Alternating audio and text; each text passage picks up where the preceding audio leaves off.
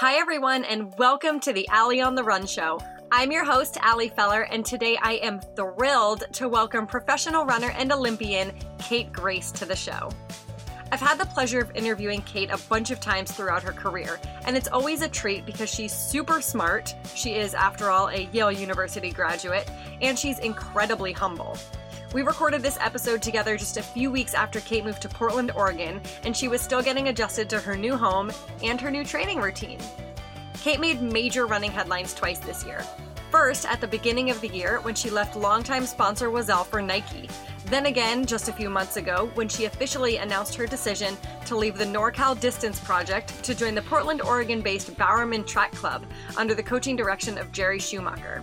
I was dying to ask Kate what motivated both those decisions and what it's like training alongside her new teammates, including Shalane Flanagan, Amy Cragg, Emily Infeld, and more. Of course, Kate made big news in 2016, too.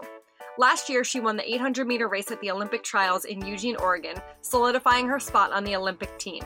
In Rio, she qualified for the 800 meter finals and finished eighth in a blazing fast time of 159.57. Kate finished 2016 by running an 800 meter personal best time of 158.28 in Zurich. Now, if you've ever wanted to get inside the head of a champion and a super hardworking athlete, here you go. And make sure you listen to the very end when I could not resist asking Kate to gush about her fitness world famous mom. You know who Kate's mom is, right? Okay, if not, you have to listen to find out. Now get running and enjoy.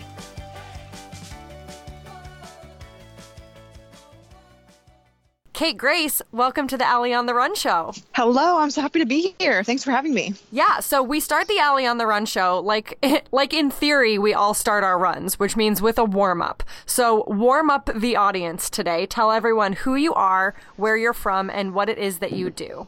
So my name is Kate, um, Kate Grace. I'm a professional runner. I run for Nike. Um, I just moved to Portland actually about a month ago to join the Bowerman Track Club. But I'm originally from Los Angeles, California.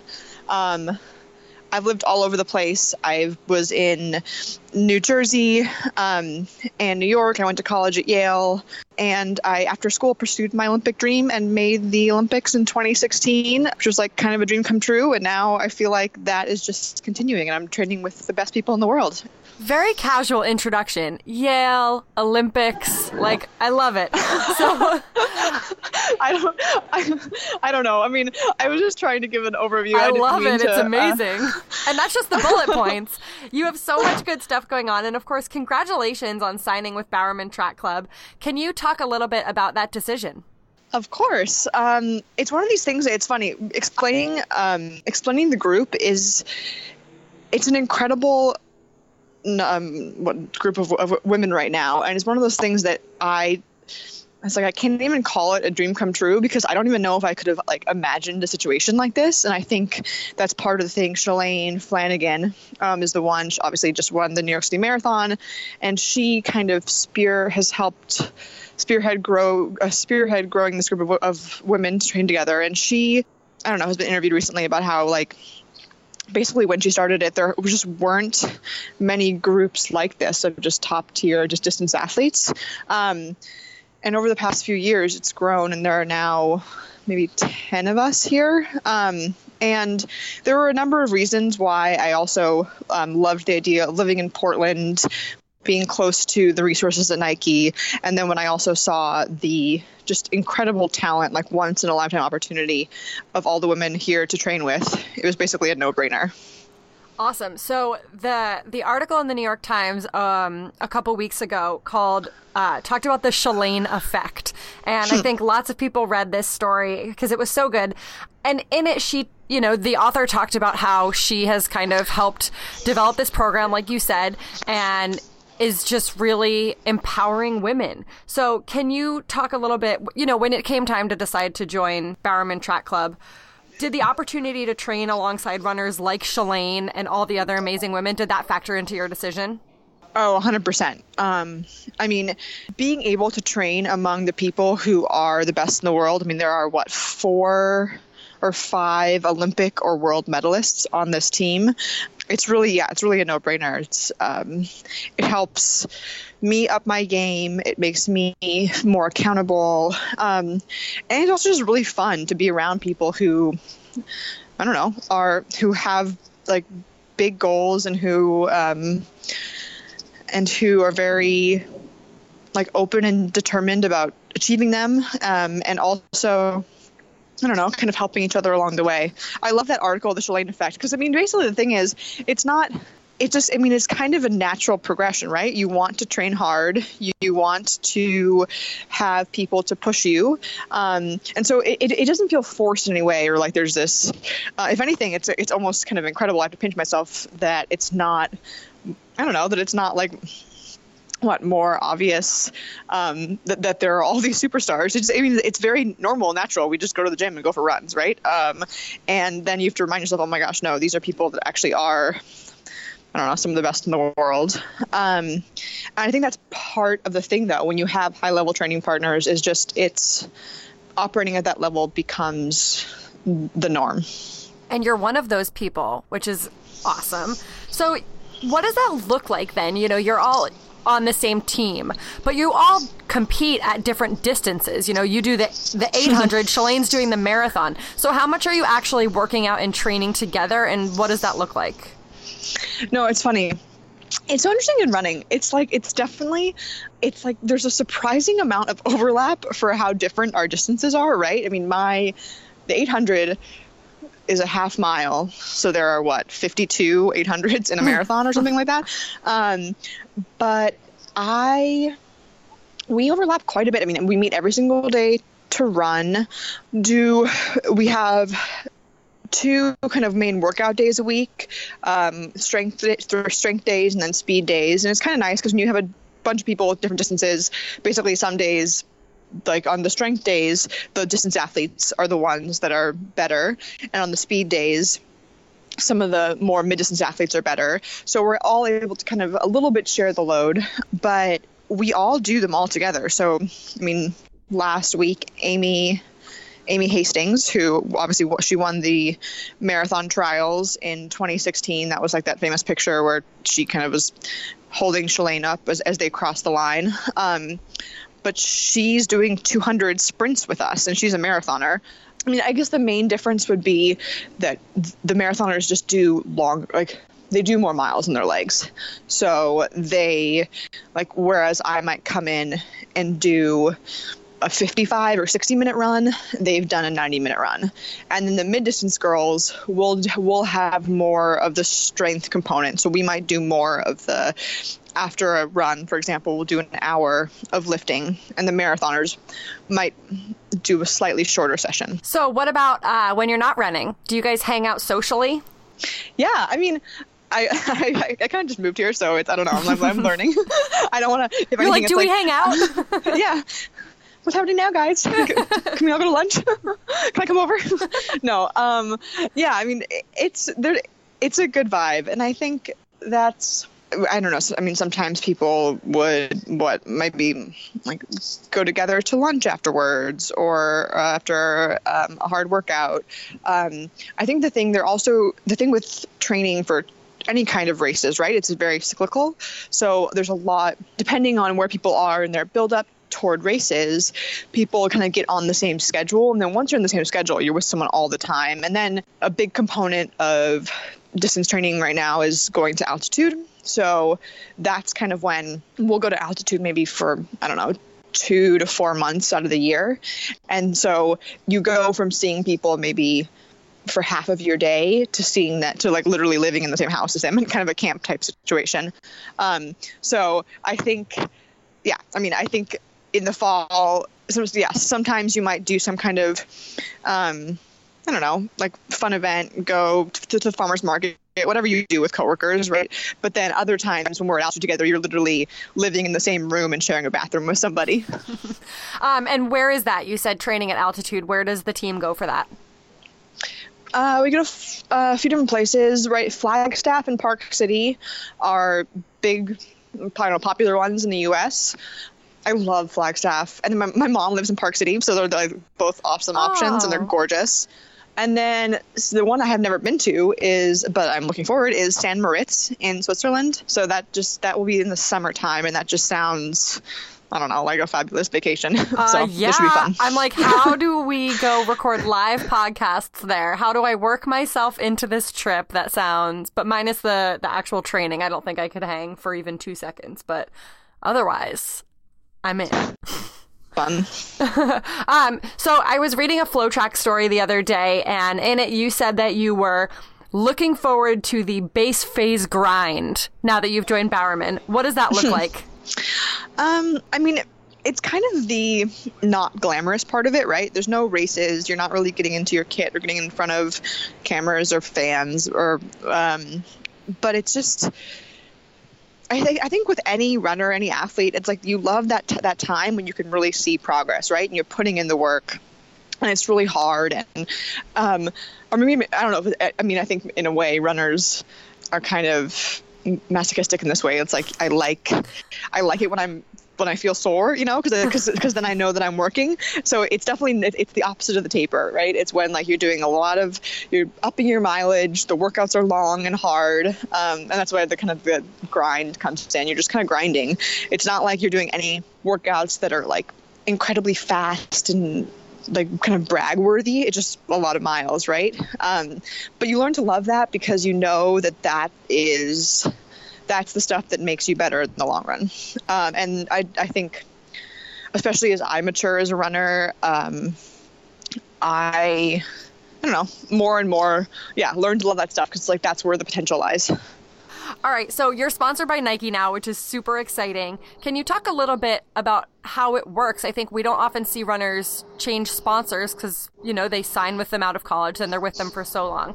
You were running with Oiselle for four years, you had a four year contract. Then what?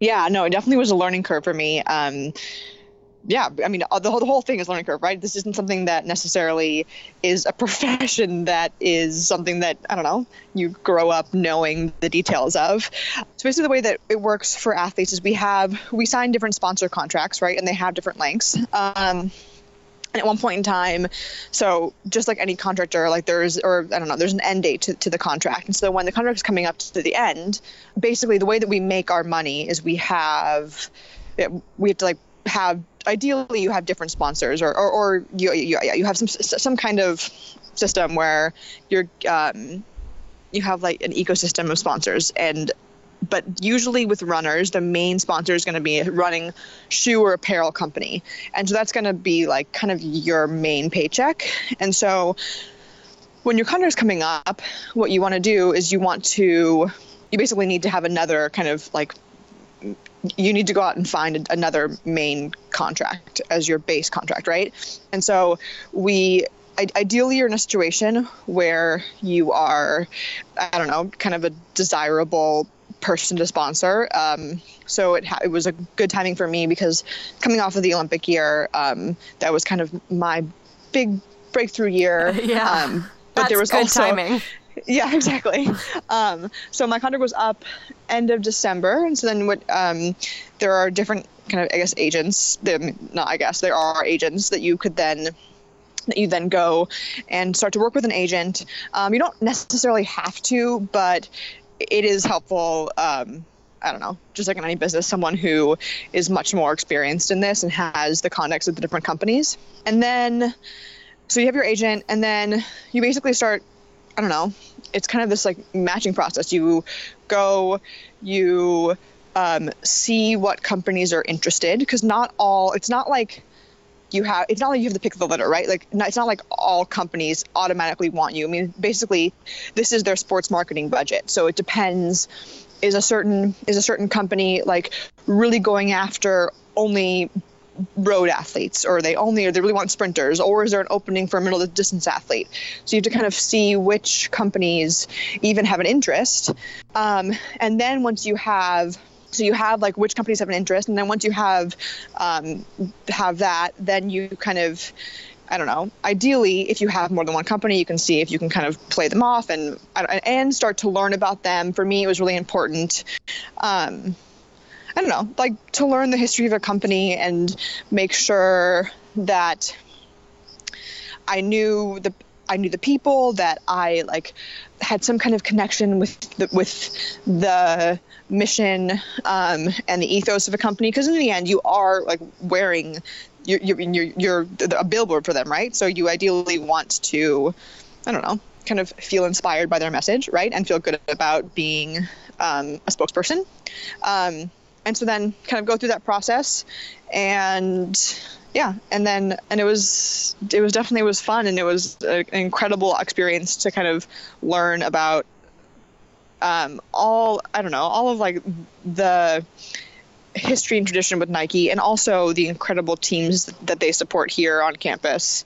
And and yeah so and basically by at the end of the process i ended up signing with nike in what january of 2017 so just so it's been a little under a year now yeah, well, that's super exciting. And um, I'm curious, and you don't have to, if you want to skip this one, you can. It's up to you. You you were sponsored by Oiselle for your first four years, which I think that's how a lot of people first found you, which is exciting. I remember at the trials, everyone had their Fast Kate shirts, which is really cool. And now you're with Nike, which is famously not Oiselle's favorite brand. Does any of that factor into your decision, or was that was it like hard to leave Oiselle for a brand that they maybe don't love so much because you know Nike's the behemoth in the industry. So as an athlete, I imagine that's hard to turn down. But I'm curious if there was any like concern on that end.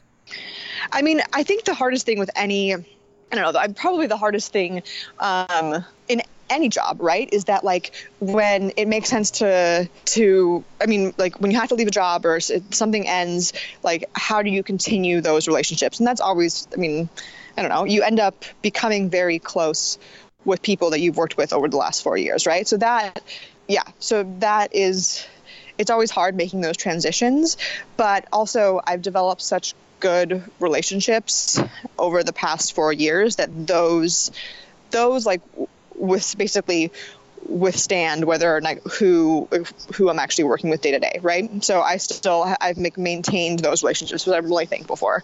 And yeah, I mean, the way it's it's an interesting I don't know, track and field is an interesting sport. And I think being the more I see it and the more I kind of grow up in the process and see different models, you see like how incredible and necessary it is to support developmental athletes.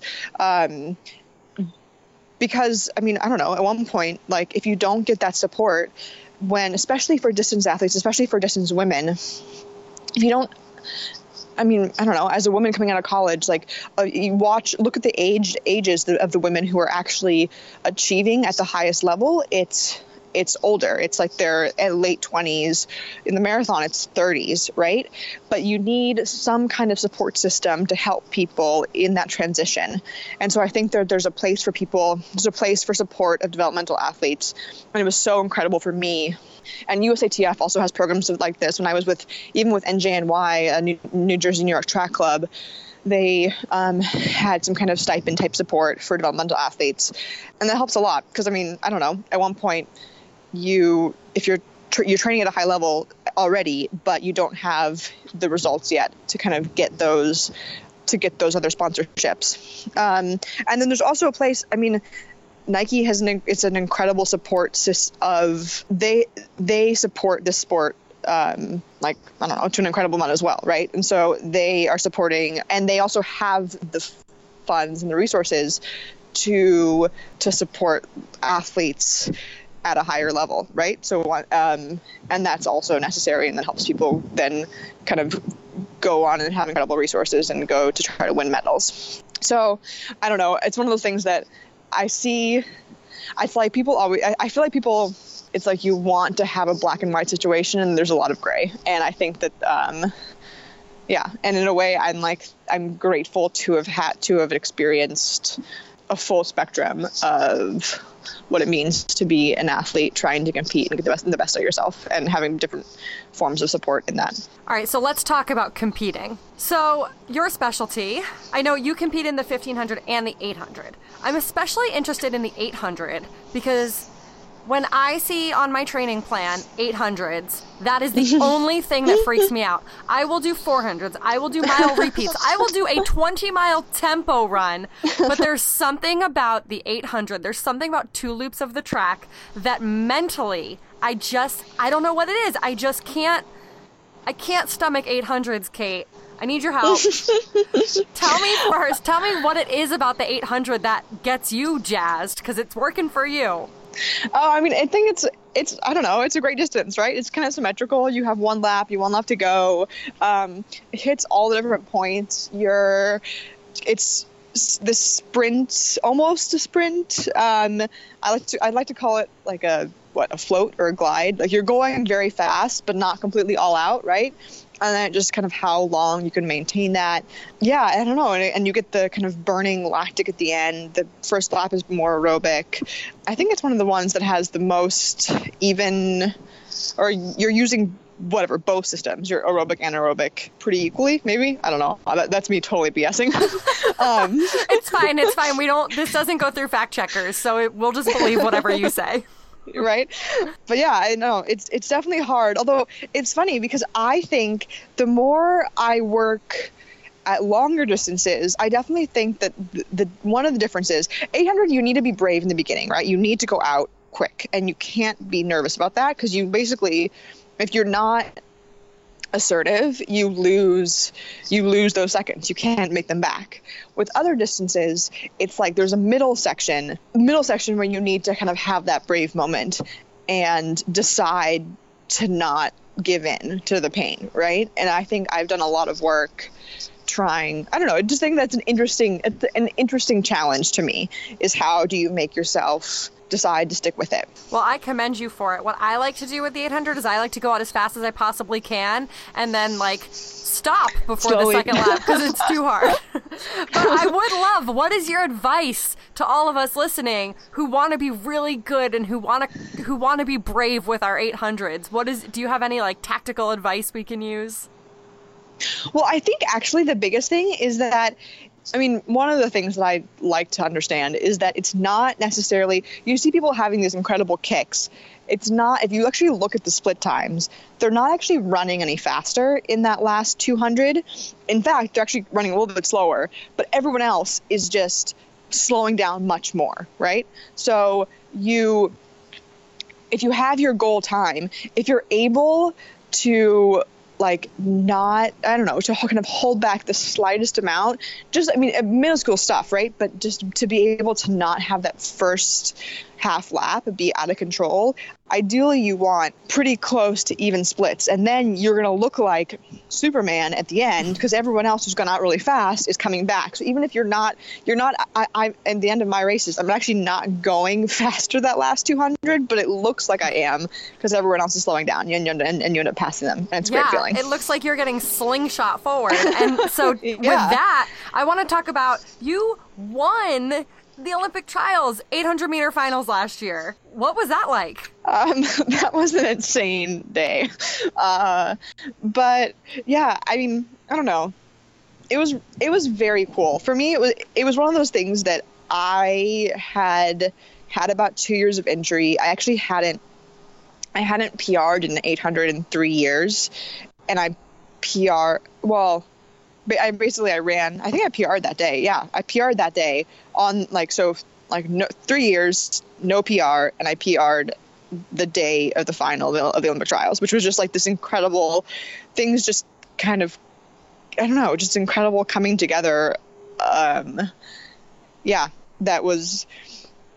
Uh, it, it's so funny. Just like uh, someone was talking about Shalane after the New York City Marathon, and it's like when someone has reached this, achieved this goal that they've like kind of dreamed about for so long, but you didn't even think was actually possible. There's this period after where you're just like they, it's like you're so calm and happy, and I, I don't know, it just it's a very very cool feeling. That said, the actual race, I don't know, it, it, it was like a. Um, I was gonna say uh, it was like a shit show of a race. I don't know. oh yeah, you can level. swear on this show. Yeah, okay. have at it. I mean, I mean, it was crazy. Basically, like a lot of there was this huge collision, um, and so that that was, yeah, that was I mean, for me, lucky in that I avoided it but also i mean i don't know sad because in a and it's funny because you think like oh your competitors they fell like that's good but um i don't know in a way because it is like such a kind of a small sport and a really close knit community you end up either being friends with your competitors or if not friends then at least like they're definitely people that you've looked up to for a long time and just and you never want to see that happen so that was definitely like a um, I don't know. That was just like kind of a hard, weird thing to happen as well um, on that day. But yeah, I, I mean, for me personally, I, I had never made a U.S. team before, so the whole deal, like getting the flag, doing the the lap, it was it was it was otherworldly. I mean, I was like, I was in shock at first. I don't think I actually cried or made any emotion, but then I was crying. Um, so yeah, very fun. So when in that race did you know that you were going to win it? Um, probably with about a hundred or like, well, I don't know. You never quite know if someone's coming for you, but like with a hundred to go, that was the weird part. That's the that yeah that was uh, that's not normal for 800s, and I think you, normally you have like this crazy gut wrenching sprint to the final, um, to to the line, and um, to not have that was was weird but yeah, I mean, it's one of those things. I mean, it's probably like in any race, like as you start to get toward the end, you can't turn around. Well, I don't know. People do turn around, but I don't know. I don't never want to turn around because you don't want to like ever lose that forward momentum, right? Yeah. And so you you kind of you just kind of keep moving forward. Try to not like freak out. It's that someone's going to come and get you. Um, and there's this big big screen basically so that at Hayward Field there's a big screen like um, behind the finish line so you can kind of see if you look up at the screen you can kind of see what's going on behind you. That's so kind of crazy kind of, i feel like that's like running into a rearview mirror. Yeah no it's weird. It's really weird but athletes learn to use it because it's actually helpful like especially longer races as well like for the 5ks and stuff you can see like i don't know how far someone how far someone else is back there. Yeah it's cool but you probably can go overboard with it because i don't know you don't want to be like uh, yeah, it's trippy, right? It's like you're yeah. watching yourself run the race. I don't know. But anyway. Um, and it's funny the talking about looking back because that is one thing I remember about Shalane. The whole time in the last what three miles that she pulled ahead of the marathon, she never once turned around. That's crazy. Mm-hmm. I would turn around every two seconds, but that's just my paranoid nature. So, yet another reason no. I am not a professional athlete. no, yeah, it's crazy. It was so cool watching her and just the, oh, watching that strength. Um, and it's it's fun in a marathon because in a marathon it's like you get I don't know 10 minutes 12 minutes of kind of celebration right? Like you kind of know well it's like this this is like really scared celebration because you know that she's going to do it but then it's like this slight fear that something might happen. Uh, well anyway that's like kind of what it feels like to actually run it also. Like you're pretty sure it's all set but it's still like oh my gosh someone might be coming. And so you have this like fear of god in you so you just need to keep going. Um, so, oh, I mean, I don't know. I'm just assuming, but yeah, that's. Um, we'll check with Shalane because you're going to see her like tomorrow. So. yeah, exactly. yeah. So after you won the trials, when did it sink in that you were going to be representing your country at the Olympics? Um, it's funny actually. Not for a few weeks. I I had a run a few weeks later when I. I don't know. I just kind of started laughing or like giggling out loud. Um, it, it just, it's, yeah. I would say probably like any big change it comes in waves. So a few weeks later i definitely i, I specifically remember like a slow run when i realized that i was going to be or kind of not realized but i don't know it sunk in.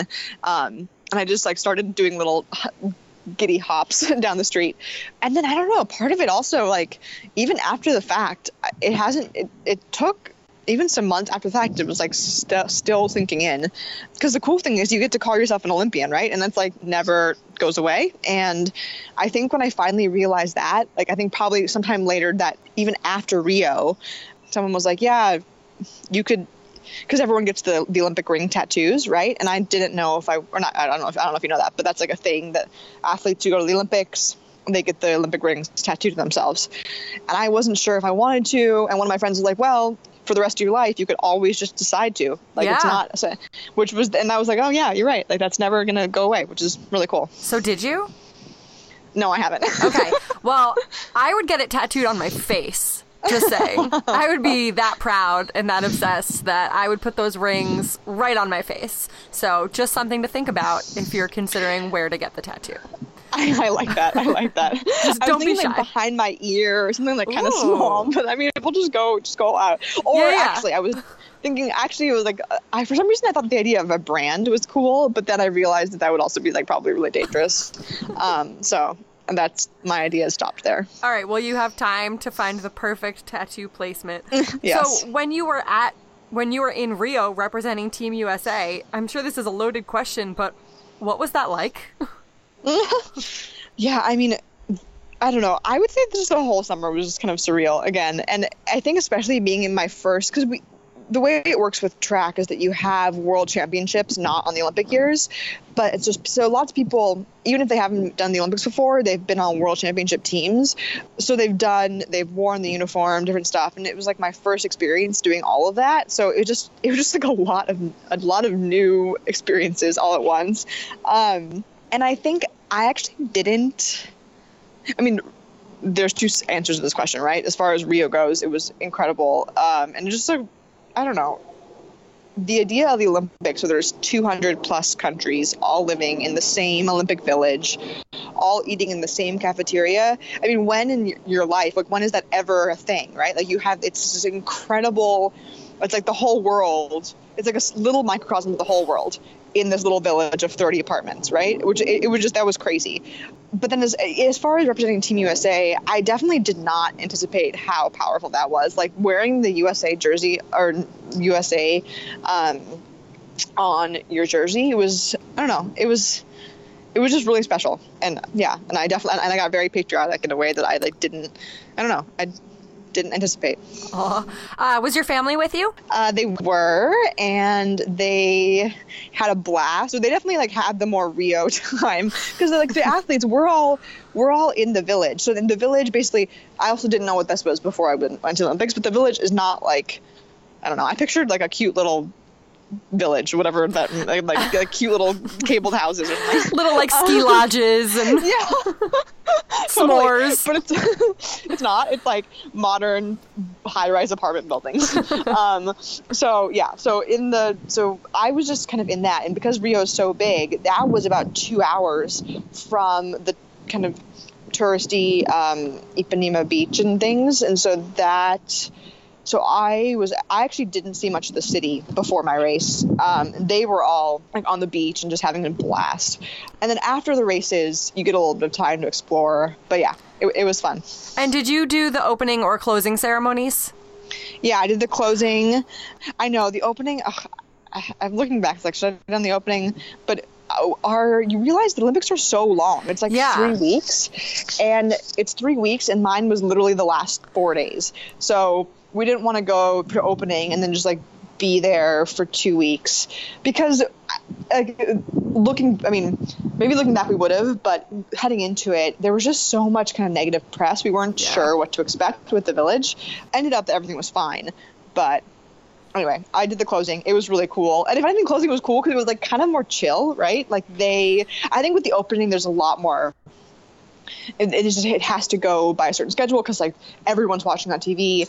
In the closing, it was it was incredible kind of performances, and then there was just basically this big carnival party, like a big parade, and they just invited the athletes on, and we got to wear. I don't know. They had these like crazy costumes, and then people were giving us the costumes to wear, and it was it was really fun. Oh, I love that. That's awesome. So, coming off an Olympic year, how do you decide where to go from there in terms of your goals? It's funny. I think that's something that I like slowly started. I've, I, it took me a little while to get there, or I had a little bit of a delayed Olympic slump. The cool thing, just because I, in a way, like I had so many kind of I hit so many markers for the first time in the Olympic year.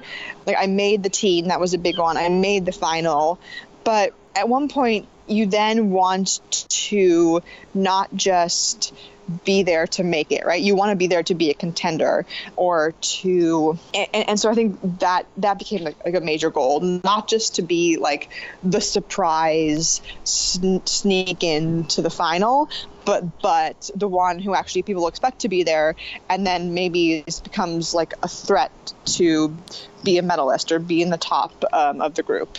And then also i ran the 800 there and, and i actually switched last year to focus on the 15 a bit more, which is also always scary, right? Because like for the last 10 years, I've been 800 800 specialist. That's all I've done. I've definitely been told by everyone that I'm very good at the or that I'm good at the 800. Told by coaches, which is good. You know, it's, it's helpful, but it's also then scary. It's like, oh wait, am I going to something that I'm not as good at? Like, is that a good choice? But I think after a while I don't know. It's fun. It's fun to have new challenges, and it's it's interesting to have new challenges, even even if it's not if you're not as assured to have maybe the same level of, of success and and so I, I definitely it was that was a whole new whole new bag of tricks is like trying to go for the, for the 15 and like learning to trust myself and that it, it can take time to do a different distance and to do different t- types of training so i don't know just lots of lessons and i think probably trying new things was was my way to deal with what to do after the after the Olympics. Awesome. What has been the biggest challenge in your career? biggest challenge i mean injuries are always a big challenge and i think that a lot of runners deal with that. I what i hate the most about injuries is that that period where you don't know how long it's going to be right? Like you something kind of hurts and you go to a doctor and like oh two weeks off. And then two weeks turns into four turns into two months and you're like wait am i ever running again? So i think on the one hand it's the challenge of I don't know, just like dealing with the depression of injury and and kind of getting through that, and then also of coming back and learning to trust yourself again and learning that even if you've been away from it for a while that you still are the same person that you still have that that whatever is inside you like your capabilities your passion your drive that hasn't gone away. Um, that was th- that was a big one. And i was injured i had like two injuries over the course of about two years. So basically like I felt like I was away from my kind of top form self for like yeah for over two years. That's been a big one, and then I think actually last year I would say the next one was really I mean again after after Rio learning trying a new a new distance, figuring out how to like trust myself and push myself and not just to kind of get scared and and go hide in a hole even though I wanted to. um, so I feel like I look at your career and I see all of these incredible successes and not not even limited to the trials and competing at the Olympics. I feel like you've had so many amazing banner moments. Are there any moments that you look at that you consider failures in your career? I mean, I definitely have, like, I've had a few really bad races. I don't know if I would consider those. It, you always think of it as like failures I like to think of failures as just like, I mean, what this is the whole thing, fail forward, right? Failures are just a part of the story along the way. Um, so yeah, I mean, I've definitely had races that are like big blow up races, and that seems it happened when I first. It always seems to happen as I'm like kind of trying to get into a new tr- system. When I was like literally just in the in 2012, like first trying starting to get out of. Um, or to train professionally, I ran at indoor nationals that year, and I had been I'd been training with Gags, my coach, for like I don't know a month or two months, and I ran at Albuquerque, and it was like I was the farthest last you've ever seen someone in a race in, in a while. It was like the worst thing. And this is it's it's at altitude, and it was just so embarrassing because it's like your first time as a pro um, or post collegiate, and you're trying to prove that you're worthwhile to be there, and you're like, and it's like yeah, just complete embarrassment. And um, I don't know. And, and, and first of all, at altitude, you can you cannot like fake fitness at altitude, right? Like if you're not fit, it definitely shows. So I yeah, I mean that was one. Um, I had one like that in Sacramento. I mean, even this summer, I ran the 1500 at the World Championships in London, and in the semi in the semifinal race, I just I don't know, it, it was not like something was something was off and I I had bad race and I was pretty far back last. And I think so I guess technically those are failures, right? Like I fail, I did not win the race, but I don't know. I at least in the past when those things have happened they usually spur motivation they spur me to train harder and at least for all the all the past races that I, like I've d- done poorly in I will then come back and have like a really successful kind of follow-up season so I'm I'm hoping that with this last one last summer something similar would happen yeah I always think I I always get to a point where I have to change my thinking that they're not failures, they're learning experiences. So I'm curious. Exactly. What is the best piece of running related advice you've ever been given? Whoever told me that like pain is where the growth happens, that may have been Lauren Fleshman. I don't, I don't know who that was, but the yeah, but basically the idea, like I think switching for a while with workouts, I wanted it to just like my whole goal with a workout was to have it feel smooth. Like I wanted, I thought athletes looked really smooth when they worked out, and I wanted to look smooth in workouts. And I think I was in Sacramento training with Kim Conley, and she is like is just can push herself to the edge in workouts. And I think the idea that like you don't have to, yeah, you don't have to like the goal is not to look pretty in the workout, right? The workout should be at some points like you can you can get ugly in it, um, and and when it does hurt, that's that's like that's when your body is getting better. Um, so you learn in a way to like love that like not love but really look forward or, or kind of in a weird in a yeah in a weird way like want that place in a workout that where it is hurting because you know that that's that's when you're hitting a point where you are going to get better from that workout. Um, and that just helped me up my game. And that, like, in the year leading into the Olympic trials, I feel like I was able, we, like, just to, to kind of hit a level of intensity in workouts that I hadn't before. And what would your best piece of advice be for the everyday runner? So I try like pain is good, blah blah blah blah. I don't know. Running should be fun. Like running is fun, and I think sometimes so I think there's there's that side of the workouts where it's like you, you're going for it and you love the pain, but I think also a lot of every of everyday runners, in a way, maybe it can be play, and then you can have different paces, and that sometimes.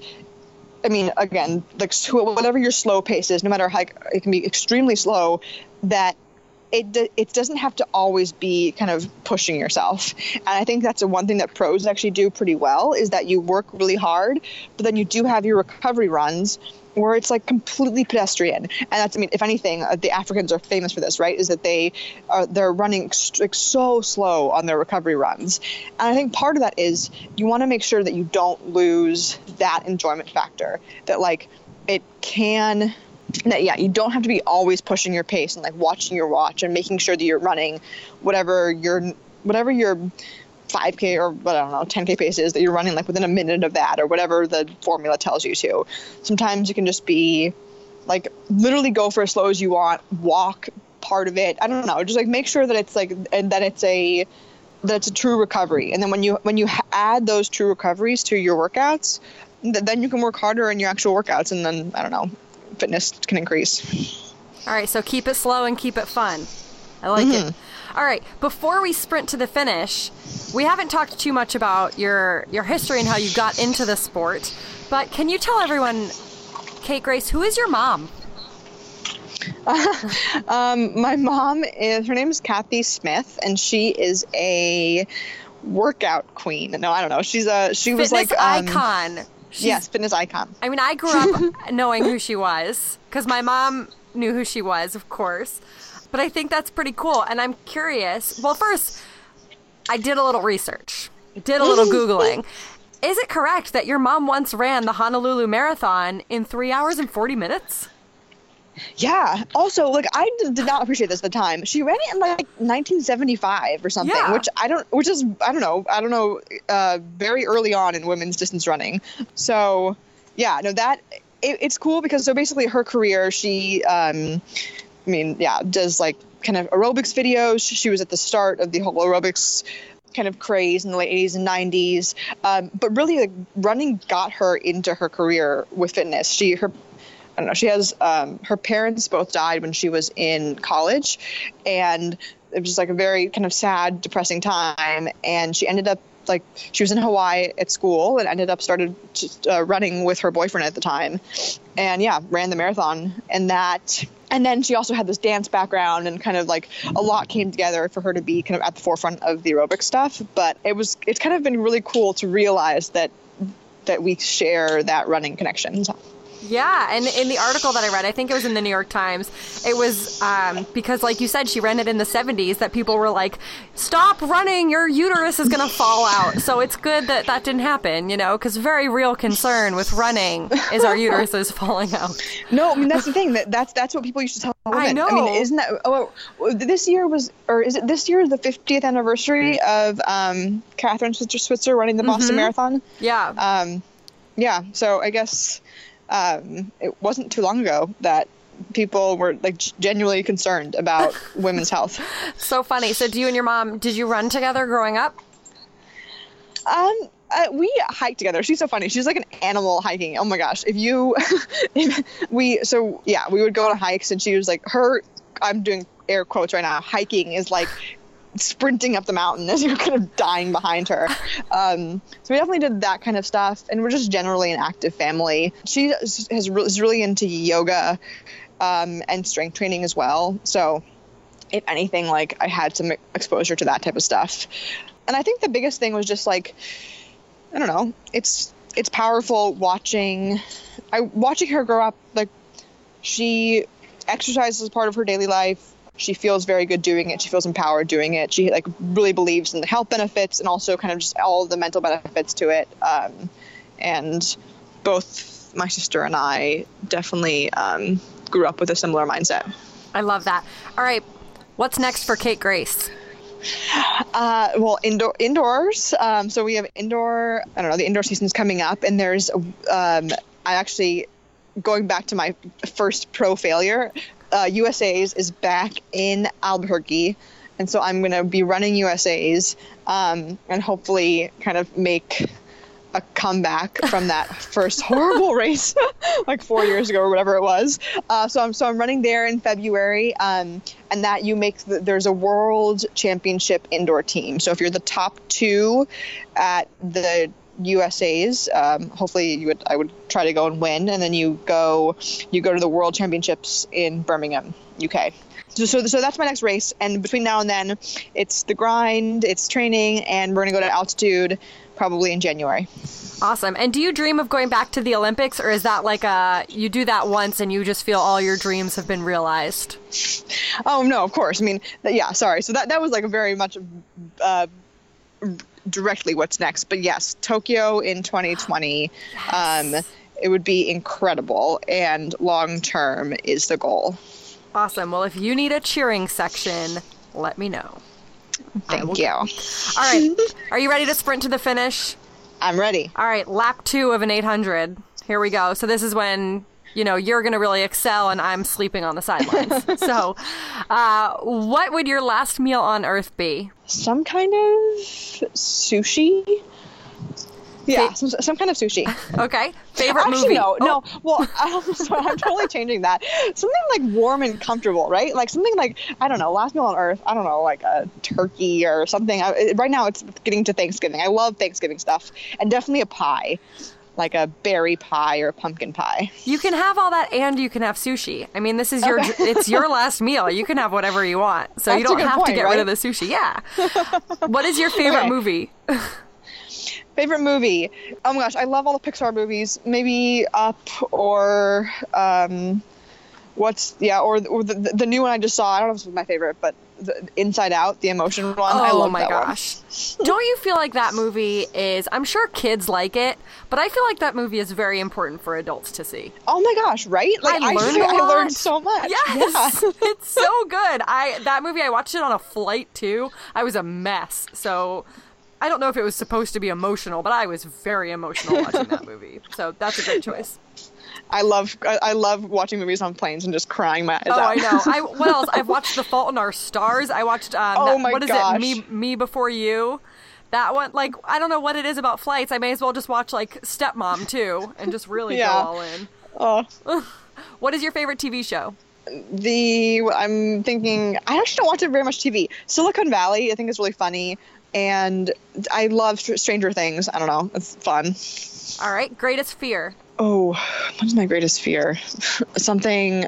I'm like I can get a little bit hypochondriac. I definitely have to stay away from Web WebMD. So that, that's my, my my big thing right now. I mean, I need to make sure that I'm like not googling any weird weird symptoms. No, so not- probably like some weird disease. Okay, nothing good ever comes from that. no. Where was your first real kiss? Oh my gosh, I love it. Um, on the couch, my boyfriend's, uh, like my like high school boyfriend's family, um, family house, on on their couch. Nice. I hope they're listening. They'd be so proud. yeah, right. What is your favorite race you've ever done? Ooh, so many fun ones. Um, running when I back in 2013, I ran um, in Paris, and I ran. Um, it was like incredible, beautiful first time, first time running in Europe, and I ran sub two in the 800 for the first time, and it was just this. Like amazing experience, and Usain Bolt was there, and the crowds were amazing. So Oh, yeah, that's cool. Paris. All right. What about where's your favorite place you've ever run? Ooh. Um uh, Eugene. Eugene's the best. I love I mean, I don't know. I love going to Hayward Field. There's just in Oregon, there's just like there's so much history there and I mean, I don't know, the trials there is like no other. Yeah. Props to Eugene. Do you have a go to mantra for races or tough workouts? I'm like 5 million mantras, but um yes. The recently for races it's just been it, it's like gotten down to just like believe but i like a hard like what hard things are hard or we can do hard things is one also that i like a lot just kind of the reminder that even if something is hard it doesn't mean that you have to stop doing it but then i believe and then when i get close to the real race it's i believe What is the first thing you do when you wake up in the morning? Press the snooze alarm for 10 minutes What is the last thing you do before you close your eyes at night? uh, usually i'll stand on the little slant board next to my bed That's a good habit. What is your favorite running workout? favorite running workout something on the track um 300s are awesome because you feel fast but they're not hard enough that they hurt that much Saturday long run or Sunday long run? I've changed saturday recently and i'm actually a big fan so yeah I- i'm going saturday When people come to you for help, what do they usually want? Ooh, interesting. Nike clothes? No, uh, no. Uh, okay. Right. What is the first thing you would do if you won the lottery? get, get a good accountant, or yeah, That is a very Call- responsible answer. Not very fun, but very responsible. that's on my mind lately. what is your favorite smell? My so my there's this fancy candle that I actually just I actually just bought this candle. It's a red. It's called Red Currant, and I love the smell. But it was just like way too much money for a candle, so I like can't actually burn it that much because I don't want to use it up. But the like this Red Currant candle that I just bought, I really like. All right, cool. What is your favorite season? Fall. Good choice. All right, would you rather be invisible, be able to fly, or be able to read minds? Oh, I oh mean, my gosh! you basically I, I- can fly. I feel like you're very fast. I would say invisible. Read minds would be cool, but I don't, I don't know if I'd actually want to. You know? Yeah, I wouldn't want to. Uh, pedicures, yay or nay? yay, Awesome. definitely yay. Plus, and I this is gross, but I like the callus shaving. You know, when they, some certain places will shave your calluses. Uh, who was your childhood celebrity crush? Colin Farrell and Johnny Depp when he was in the Pirates of the Caribbean. Nice. Who's your favorite runner? Well, now they're like my friends, right? it's kind of hard to say. Um, I don't like pick a favorite, right? I'm, I, I'm not gonna give a favorite. I think just like in general, the more I learn about runners and their backstories, the more I like love watching their careers. Um, so if, I don't know, even this past year, like, or getting to know Amy Hastings more. Um, and yeah, and and Courtney and watching them both medal at World Championships was incredible. Awesome. All right, you're hosting a dinner party. You get to invite any five guests. Who would you have at your dinner party? They have to be they're alive, right? Yes. Oh, whatever you want. you Uh, can have dead ghosts, animals, whatever. Oh my gosh. Well, I'm gonna go with alive because I feel like that's just too much. It's just too much. Okay. Um. So I interested in. I'm reading right now book about Paul Farmer, who's like he does like kind of public health um in Haiti. Um. Someone like some religious figure, like I, I don't know, the Pope would be really interesting. I've like always wanted to meet Michelle Obama, so she would probably be in there. Someone in tech, I don't know, like what the Amazon guy Jeff Bezos. Jeff Bezos. Uh, this also was like it would be a crazy dinner party, and then I want someone that was like kind of random and low key because I don't even know that's like that in itself is way too much. So maybe like my sister or something Aww. to like make it easy on like easy conversation. I appreciate how well thought out the diversity in your dinner party is. I like how you were like, all right, and someone in tech. I like I like that a lot. It's good. You're gonna have a lot to cover, but I like it. Uh, before I let you go, give everyone listening a reason to run today what's the reason to run? Because it's like it's the time that you feel most alive. I don't know. I love it. It's the sky is blue or if it's rainy, it's just I don't know, a time to get outside and be with yourself and um, and bop along to your Taylor Swift or Beyonce. awesome.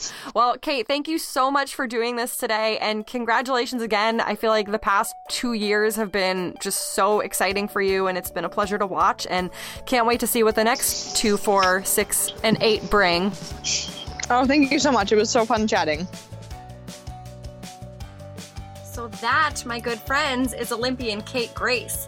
I am so excited to see where her career goes now that she's training with Jerry Schumacher and the fast, fierce, fabulous women of the Bowerman Track Club. Kate, thanks for being on the show, and you, thanks for listening. For more from the Ali on the Run show, find me on Instagram and Twitter at Ali on the Run 1 and on the Ali on the Run Facebook page. then hit up my website, aliontheRunblog.com, for all of this episode's show notes, including links to everything Kate and I mentioned throughout the episode. It has been an amazing first year for the Ali on the Run show, and I cannot wait to share everything I have in store for 2018. So stick around, and if you'd be so kind, head over to iTunes and leave a rating and review for the Ali on the Run show. There are so many great reviews on there that make me so very happy, so join the fun, and I will love you for it. That's all for now. I hope you're enjoying the magic of the holiday season, whatever it is you choose to celebrate. And cheers to putting a big bow on 2017 and moving on to bigger, better, happier, healthier times in 2018. With love, gratitude, and a big glass of champagne, thank you for joining me on the run.